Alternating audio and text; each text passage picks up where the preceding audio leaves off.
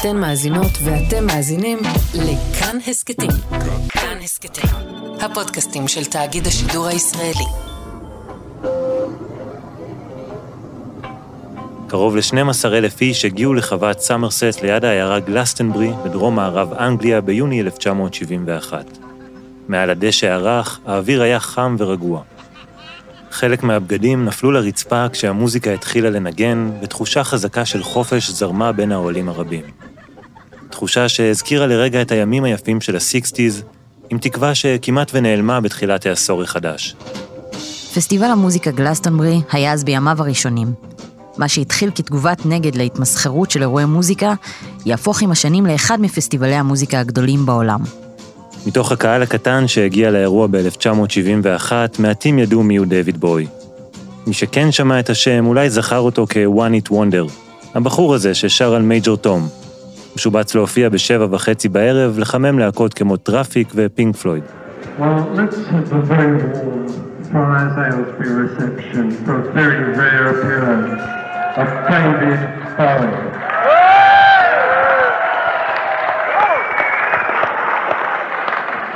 Good evening. Hello. This is Michael Ronson. He's uh, a guitarist that works with me a lot. בגלל בלגן בלוחות הזמנים, המופע שלו נדחה. המשבצת החדשה עברה לחמש בבוקר.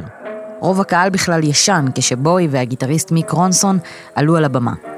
אבל מי שהיה ער, זכה לשמוע שם, בפעם הראשונה, כמה שירים חדשים של בוי.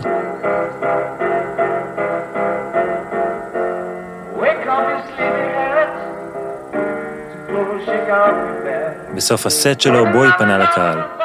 אני רק רוצה לומר לכם שהענקתם לי יותר הנאה ממה שהייתה לי בכמה חודשים טובים של עבודה. זה נחמד מאוד שיש כאן מי שמעריכים אותי לשם שינוי.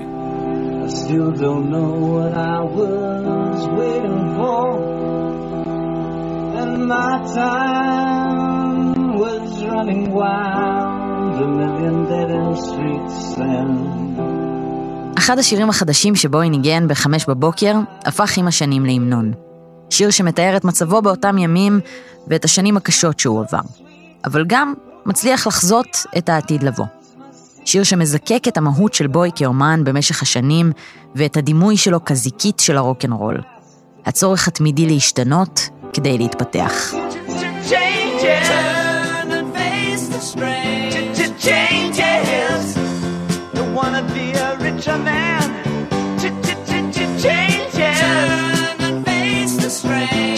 היי, hey, אתם מאזינים לפרק השלישי של זיגי, מיני סדרה מבית כאן 88 הסכתים, במלאת 50 שנה לאלבום זיגי סטרדסט. אני גיל מטוס. אני נוגה קליין. זה ייקח קצת זמן עד שבוי יגיע לגלסטונברי ולנקודת ההזנקה של זיגי. התהליך שבו הוא יעבור בפרק הקרוב בדרך לזהות החדשה שלו, שמחכה מעבר לפינה, מזכיר קצת זחל שעומד לפקוע מתוך הגולם שלו.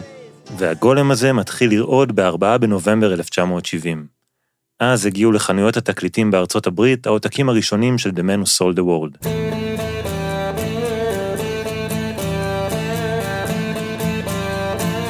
אלבום חידתי, מסתורי, ספוג בפרנויות ובאווירה סכיזופרנית.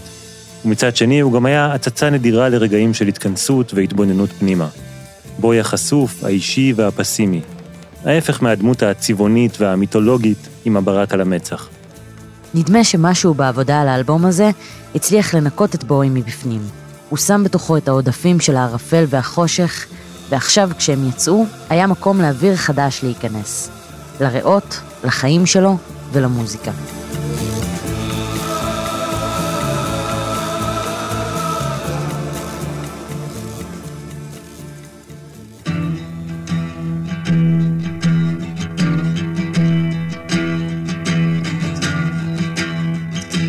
ב-27 בינואר 1971, בו יצא לקדם את האלבום, ולראשונה בחייו הגיע אל ארץ האפשרויות הבלתי מוגבלות, ארצות הברית.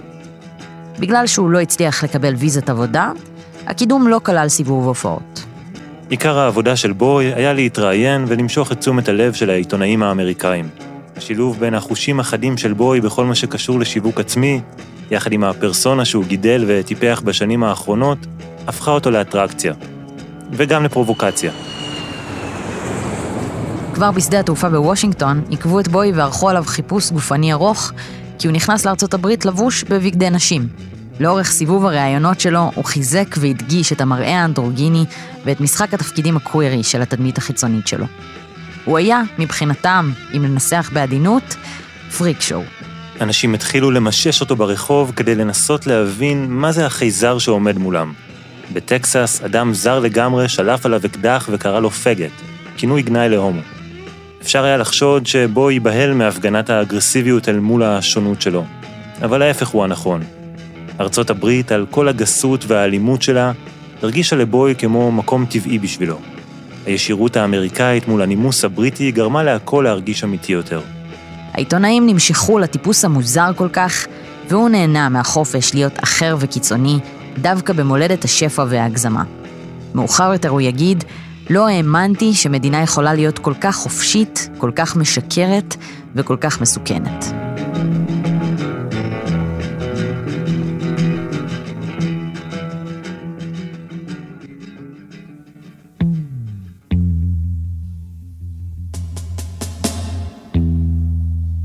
למעשה, בשלב הזה של הקריירה, משהו התחיל להשתנות בהדרגה אצל בוי.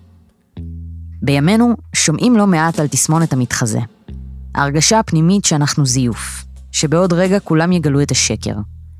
אבל בוי, שבילה את חייו המוקדמים בלחפש זהות, הבין כנראה כבר בגיל 23 שכולם מזייפים. שלא רק שהוא לא בהכרח ימצא את הזהות או את הבית שלו, אין לו סיבות לחפש. בריאיון מאוחר יותר למגזין הרולינג סטון, בוי סיפר שלפעמים הוא מרגיש כאילו הוא בכלל לא בן אדם. אני רק אוסף של רעיונות של אנשים אחרים. במקום להתבייש בתחושת הזיוף, הוא הפך אותה לסמל שלו. החלפת הזהויות הפכה בשלב הזה מפתרון נואש לסימן של יציבות, בתהליך שיגיע לשיא שלו עם זיגי.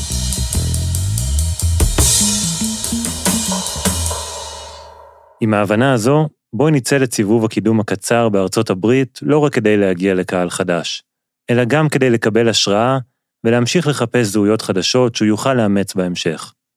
באחד המפגשים האלה הוא הכיר את ג'ין וינסנט, אחד מהאייקונים של הרוקנרול.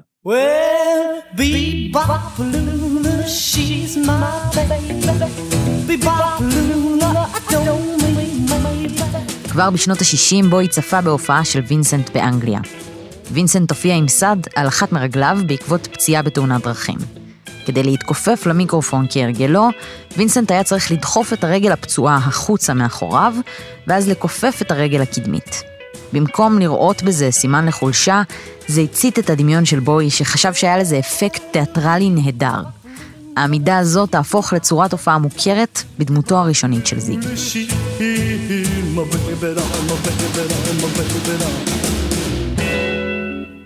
כשהשניים נפגשו הם גם התחילו לנגן.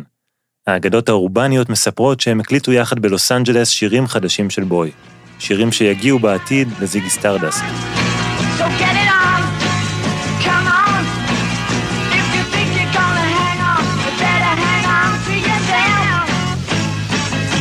אבל נשים את האגדות האורבניות בצד לטובת אחד המפגשים שבוי הכי חיכה להם בהגעה שלו לאמריקה. המפגש עם הלהקה ששינתה את הגישה שלו למוזיקה. הוולווט אנדרגראונד. Yeah.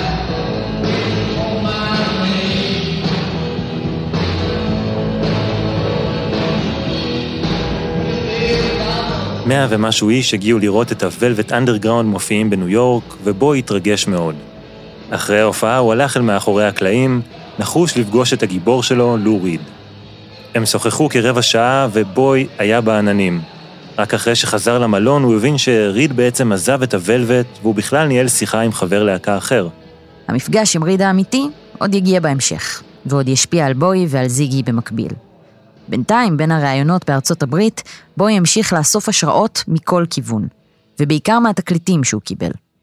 באחד התקליטים שהגיעו אליו, הוא שמע זמר פולק אלמוני בשם רון דייוויס.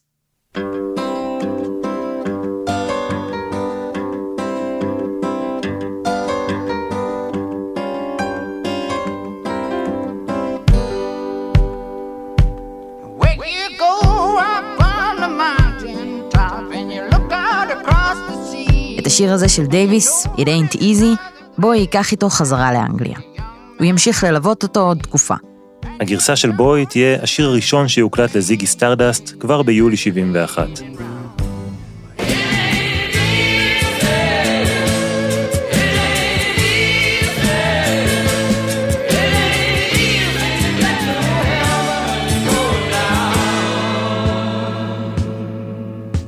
לצד רון דייוויס, בוי נתקל בארצות הברית בתקליט של מוזיקאי בשם נורמן קרל אודם.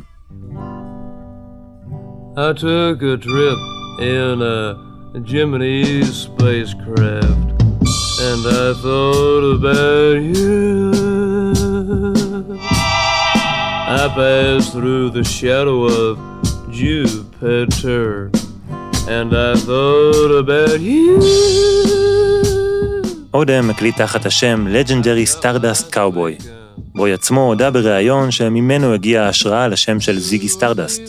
אודם חלק עם בוי את הסקרנות הגדולה למדע בדיוני ולחלל החיצון. ב-1968 הוא שחרר סינגל מוזר בשם I took a trip on a Gemini spaceship.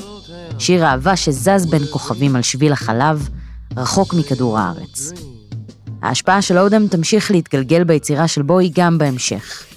הוא אפילו יקליט גרסה משלו לשיר הזה.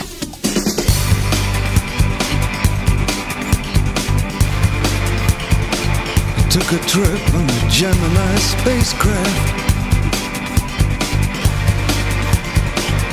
And we thought about you. שלושה שבועות, זה הכל. זה הזמן שבו היא בילה בארצות הברית בסיבוב הראשון שלו. ולמרות פרק הזמן הקצר, הוא חזר מתודלק, המום ומוקסם מהחוויות שלו שם. ישר לבקינהאם ולבית בהדון הול. בזמן שבו היא בילה באמריקה, חברי הלהקה שלו חזרו בינתיים לעניינים שלהם ועזבו את לונדון. טוני ויסקונטי, שהפיק את האלבום הקודם של בוי וניגן בו, נכנס לתקופה של ייאוש ולקח גם הוא צעד אחורה. אבל בבית באדון הול חיכתה לו אנג'י. ודווקא אחרי מבול ההשראה שממנו בוי חזר, הזמן השקט של שניהם בבית די התאים לו. הוא נתן לבוי מנוחה נדירה, הזדמנות לעכל את מה שהוא עבר ולחשוב על הצעד הבא. בתוך השקט הזה הגיעה נקודת אור חדשה לחיים של שניהם. ב-30 במאי 1971 נולד להם בן בכור, דנקן זוהי היווד ג'ונס. היווד על שם אבא של בוי שהלך לעולמו כמעט שנתיים לפני, וזוהי מהמילה היוונית זוהי, שמשמעותה חיים. וזה גם לא הפריע שהמילה התחרזה עם בוי.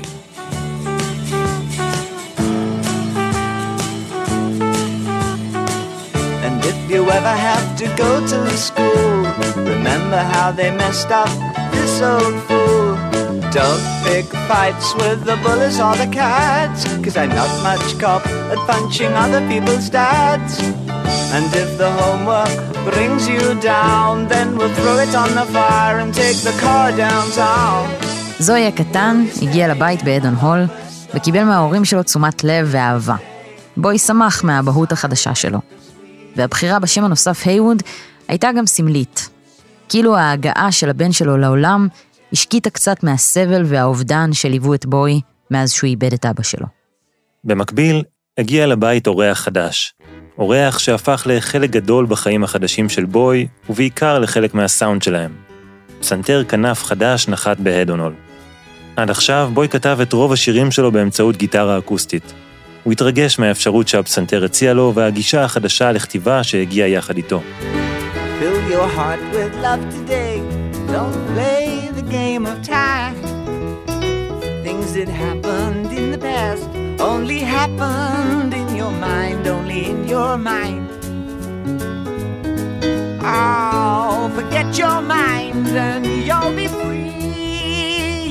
האלבום הבא והרביעי של דיוויד בואי, הנקי דורי, התחיל להתבשל בזכות הפסנתר. אפשר לשמוע את זה כבר בשיר שיפתח אותו.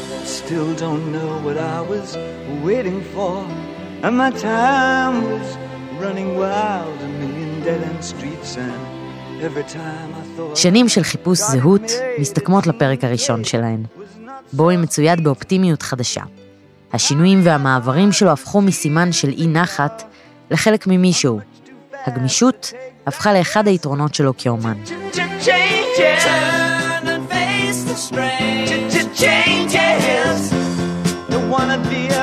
אחרי Changes יגיע Oh You Pretty Things, שיר שבוי כתב, אבל העולם שמע לראשונה בביצוע של פיטר נון, מלהקת מתבודדי הרמן.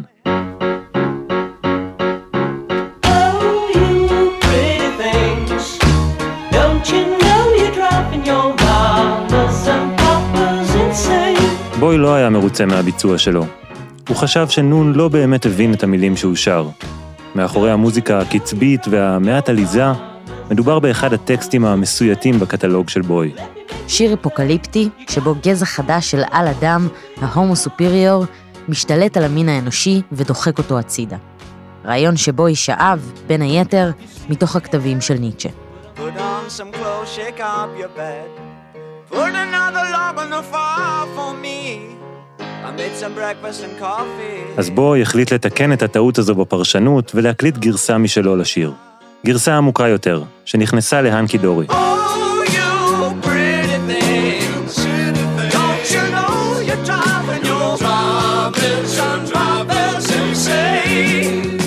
בשלבי העבודה הראשוניים על האלבום בהדון הול, בוי עדיין היה עמוק בעיבוד של החוויות שלו מהסיבוב הראשון בארצות הברית. והוא שפך גם אותן לתוך תהליך היצירה.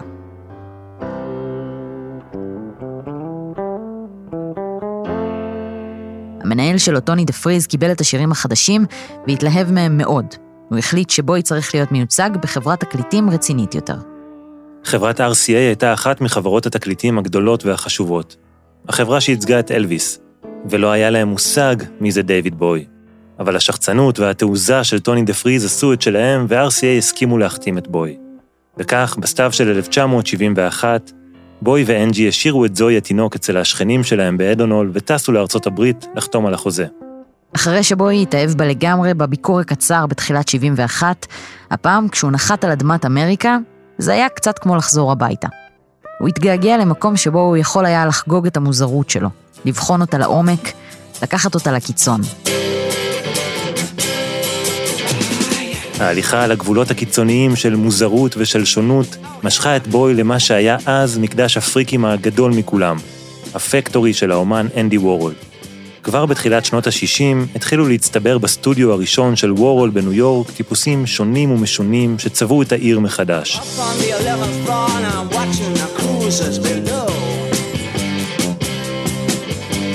down on the street and he's trying hard to force us to flow.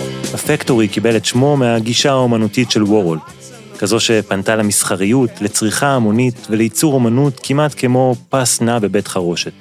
אבל מהר מאוד, המפעל הפך לפרויקט רחב בהרבה. מסביב לעילה של וורהול התחילו להתקבץ כל מי שחיפשו את החיים בקצוות. אומנים בתחילת דרכם, שחקנים, מוזיקאים וצלמים ישנו על הספה ליד הילדים האבודים של עשירי מנהטן. החלל נעטף מקצה לקצה בנייר אלומיניום. אנשי חברה, עיתונאים, משוררים, ניהלו שיחות לצד מלכות הדרג שפקדו את המקום, דוגמניות מזריקות ספיד, טרנסג'נדרים וסוחרי סמים. בבוקר תמונות הודפסו על בדי ענק, בלילה נערכו שם מסיבות עם הדמויות הצבעוניות ביותר של ניו יורק. ספוגות בכל סם שאפשר להזריק או להסניף, רוקדות כשברקע מיצגים של סאדו מאזו. והלילה נמשך לעיתים קרובות לתוך אורגיות שבהן וורהול יושב וצופה מהצד.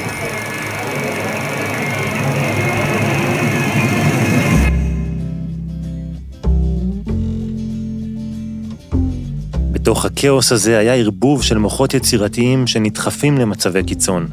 מתוכו נולדו גם התמכרויות, סבל וניצול, אבל גם הציורים, הסרטים, האלבומים וכמה מהרעיונות הכי מהפכניים של אותה תקופה. Holly came from Miami, FLA. Hitchhiked away across USA. השיר הזה של לו ריד נולד מתוך החוויות שלו כאורח קבוע בפקטורי. וורו לקח חסות על הוולבט אנדרגראונד כבר בתחילת הדרך. הוא היה גם אחראי על השידוך שלהם לניקו, במה שהפך לאלבום שישנה את חייו של בוי ושל עוד רבים וטובים. וכמובן, וורול גם עיצב את העטיפה שלו. הבננה שהפכה לאחת מעטיפות האלבומים המפורסמות בהיסטוריה.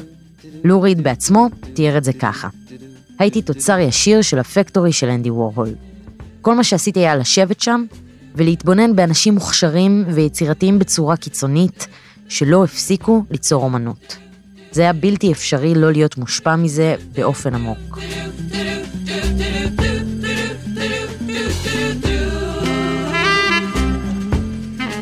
מהרגע שבוי שמע על הפקטורי, הוא רצה להגיע לשם.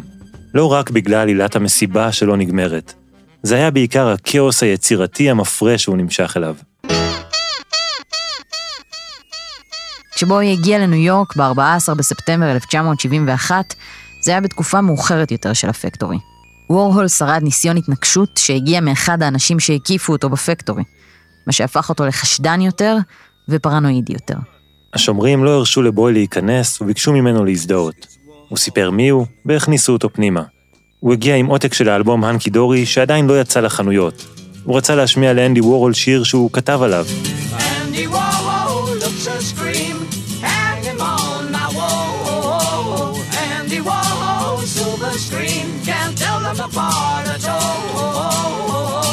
וורהול היה מנומס, אבל האמת היא שהוא די שנא את השיר. בוי אמר לוורהול שהוא מעריץ גדול של האומנות שלו, ווורהול בתמורה התלהב בעיקר מנעלי האור הצהובות של בוי, נעליים שהוא קיבל ממרק בולן. שנים מאוחר יותר בוי יספר על המפגש למגזין הרולינג סטון. פגשתי את האיש הזה שהיה מת חי. העור שלו היה צהוב, הייתה לו פאה על הראש שהייתה בצבע הלא נכון, ומשקפיים קטנים. הושטתי לו את היד ללחיצה, הוא נרתע ממני, ואני חשבתי, הבחור הזה לא אוהב לגעת בבשר. היה ברור שהוא בכלל שייך למשפחת הזוחלים.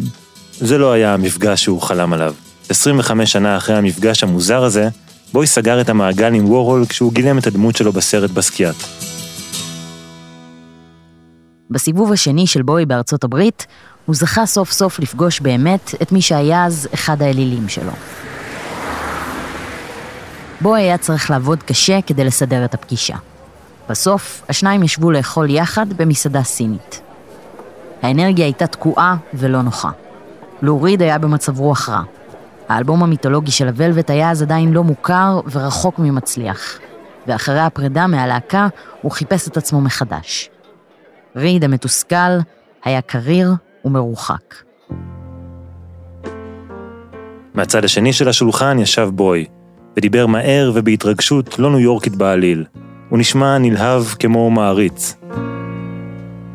Just a perfect day. Drink sangria in the park. אבל למרות ההתחלה המקרטעת, השניים המשיכו את הקשר, ועם הזמן לו ריד הבין שבוי לא פראייר בכלל. זו הייתה נקודת פתיחה לשיתוף פעולה שיימשך עוד עשורים קדימה. בוי וריד יעבדו יחד על כמה מהשירים המפורסמים והגדולים שלהם. Oh,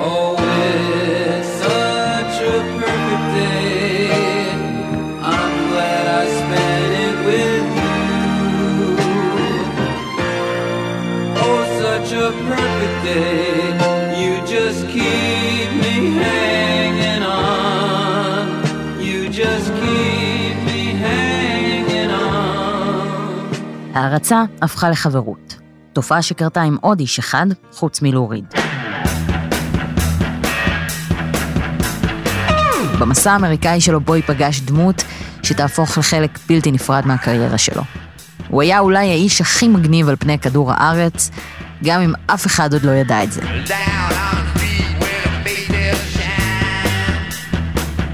ב-1971, איגי פופ היה אבוד. הלהקה שלו, The Stooges, נזרקה מחברת התקליטים והוא התמכר להרואין.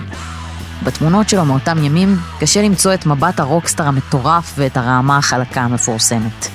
הם הוחלפו לתקופה במבט מיואש ובשיער כהה ועייף. עדיין לרוב בלי חולצה. בכל זאת, איגי פופ.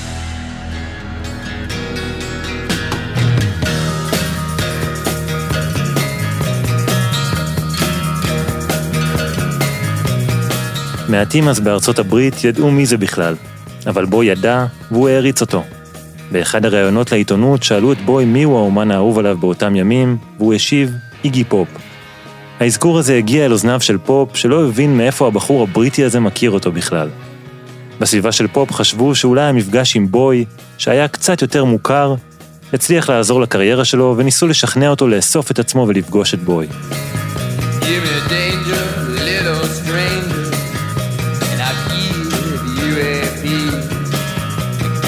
danger, little stranger, and I feel your disease.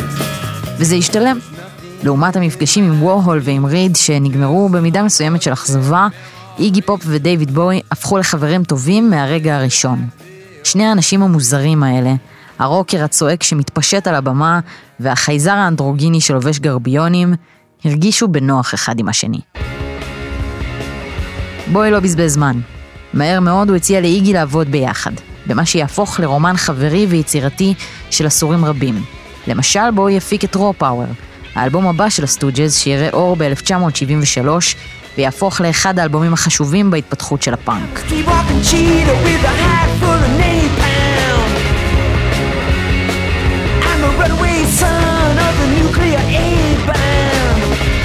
אחרי מותו של בוי ב-2016, איגי פופ אמר בריאיון לניו יורק טיימס שבוי הקים אותו לתחייה. הבחור הזה הציל אותי מהשמדה מקצועית ואולי גם אישית. הרבה אנשים היו סקרנים לגביי, אבל רק לו היה מכנה משותף אמיתי איתי. הוא באמת אהב את מה שעשיתי והיו לו כוונות מספיק הוגנות לעזור לי. הוא יצא מגדרו כדי להעניק לי קרמה טובה.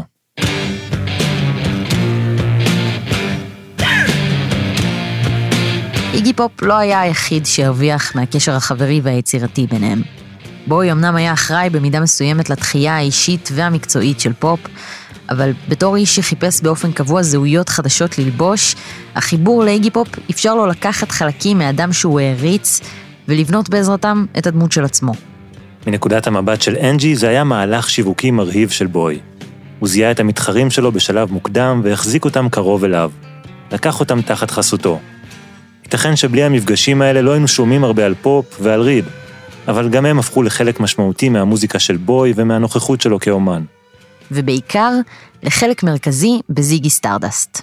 באותם ימים בארצות הברית, בואי התחיל להתרגש מרעיון חדש, לשלב את האפלה והמרחק של לו ריד עם העוצמה המוחצנת של איגי פופ.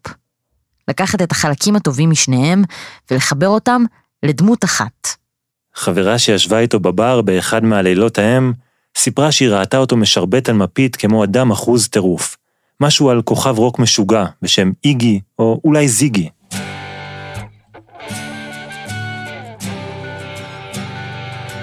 בסוף הסיבוב השני של בוי בארצות הברית הוא חזר לאנגליה. לראשונה עם חזון ברור. במקום להמשיך לקחת חלקים שונים מהאנשים ולחבר אותם כמו טלאים לעצמו, הוא רצה להפסיק לנסות למלא את החלל הריק ברעיונות של אחרים. אם כבר להתחזות, אז בצורה מפוארת. הגיע הזמן לברוא אדם חדש. Now Ziggy played guitar, jamming good with Weird and Gilly and the spiders from Mars. He played it left hand, but made it too far. Became the special man. Then we were Ziggy's band. השנה הזו התחילה בנקודה הכי פנימית ומכונסת של בוי, עם The Man Who Sold the World, שדרכו בוי השתחרר לתקופה מהחרדות והשדים שלו. בבית באדון הול עם אנג'י ועם הבן הבכור שלו, בוי מצא שקט וחופש חדש שהתגברו בביקורים שלו בארצות הברית. התהליך הזה הבשיל לתוך האלבום החדש שיצא. הנקי דורי ראה אור ב-17 בדצמבר 1971. אחד האלבומים המבריקים של בוי ושל שנות ה-70 בכלל. ועדיין, עד כמה שקשה להאמין, גם האלבום הזה נכשל בזמן אמת. I'm closer to the golden dawn. Immersed in Crowler's uniform of imagery. אבל הוא כבר לא התרגש. כשהנקי דורי יצא, בוי כבר היה עמוק בתוך ההרפתקה הבאה. I'm living in a silent film, portraying Himmler's sacred realm of dream reality.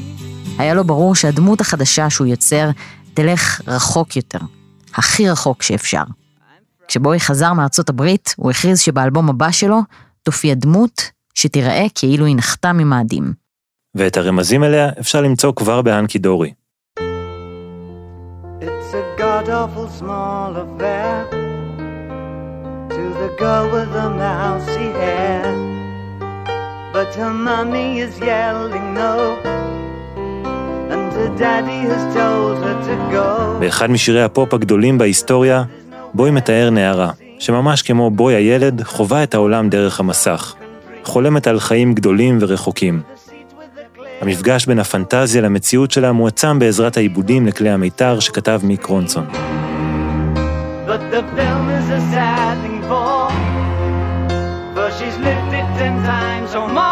ולאורך השיר חוזרת השאלה שתכין אותנו לפרק הבא בחיים של בוי. Is there life on Mars?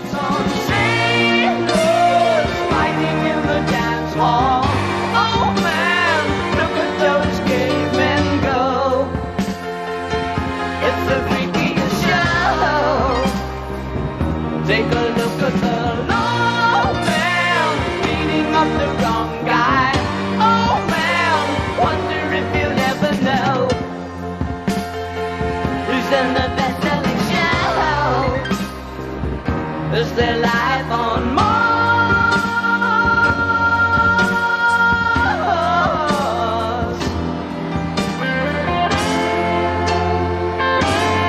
את המסע הזה של האיש שנחת ממאדים, בואי כבר יעשה תחת שם אחר. זיגי סטרדסט.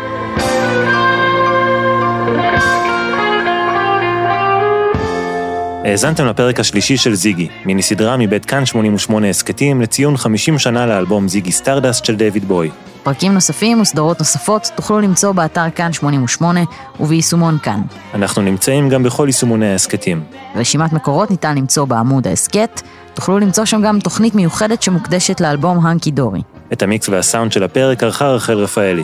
מפיק ועורך אחראי, תומר מולביטזון. תודה לניר גורלי, עופרי גופר, עינב יעקבי, סיון טטי, אורי בש, עופרי מקוב ותומר אימן. אני גיל מטוס, ואני נוגה קליין. בואו להגיד שלום בקבוצת כאן הסכתים בפייסבוק. Is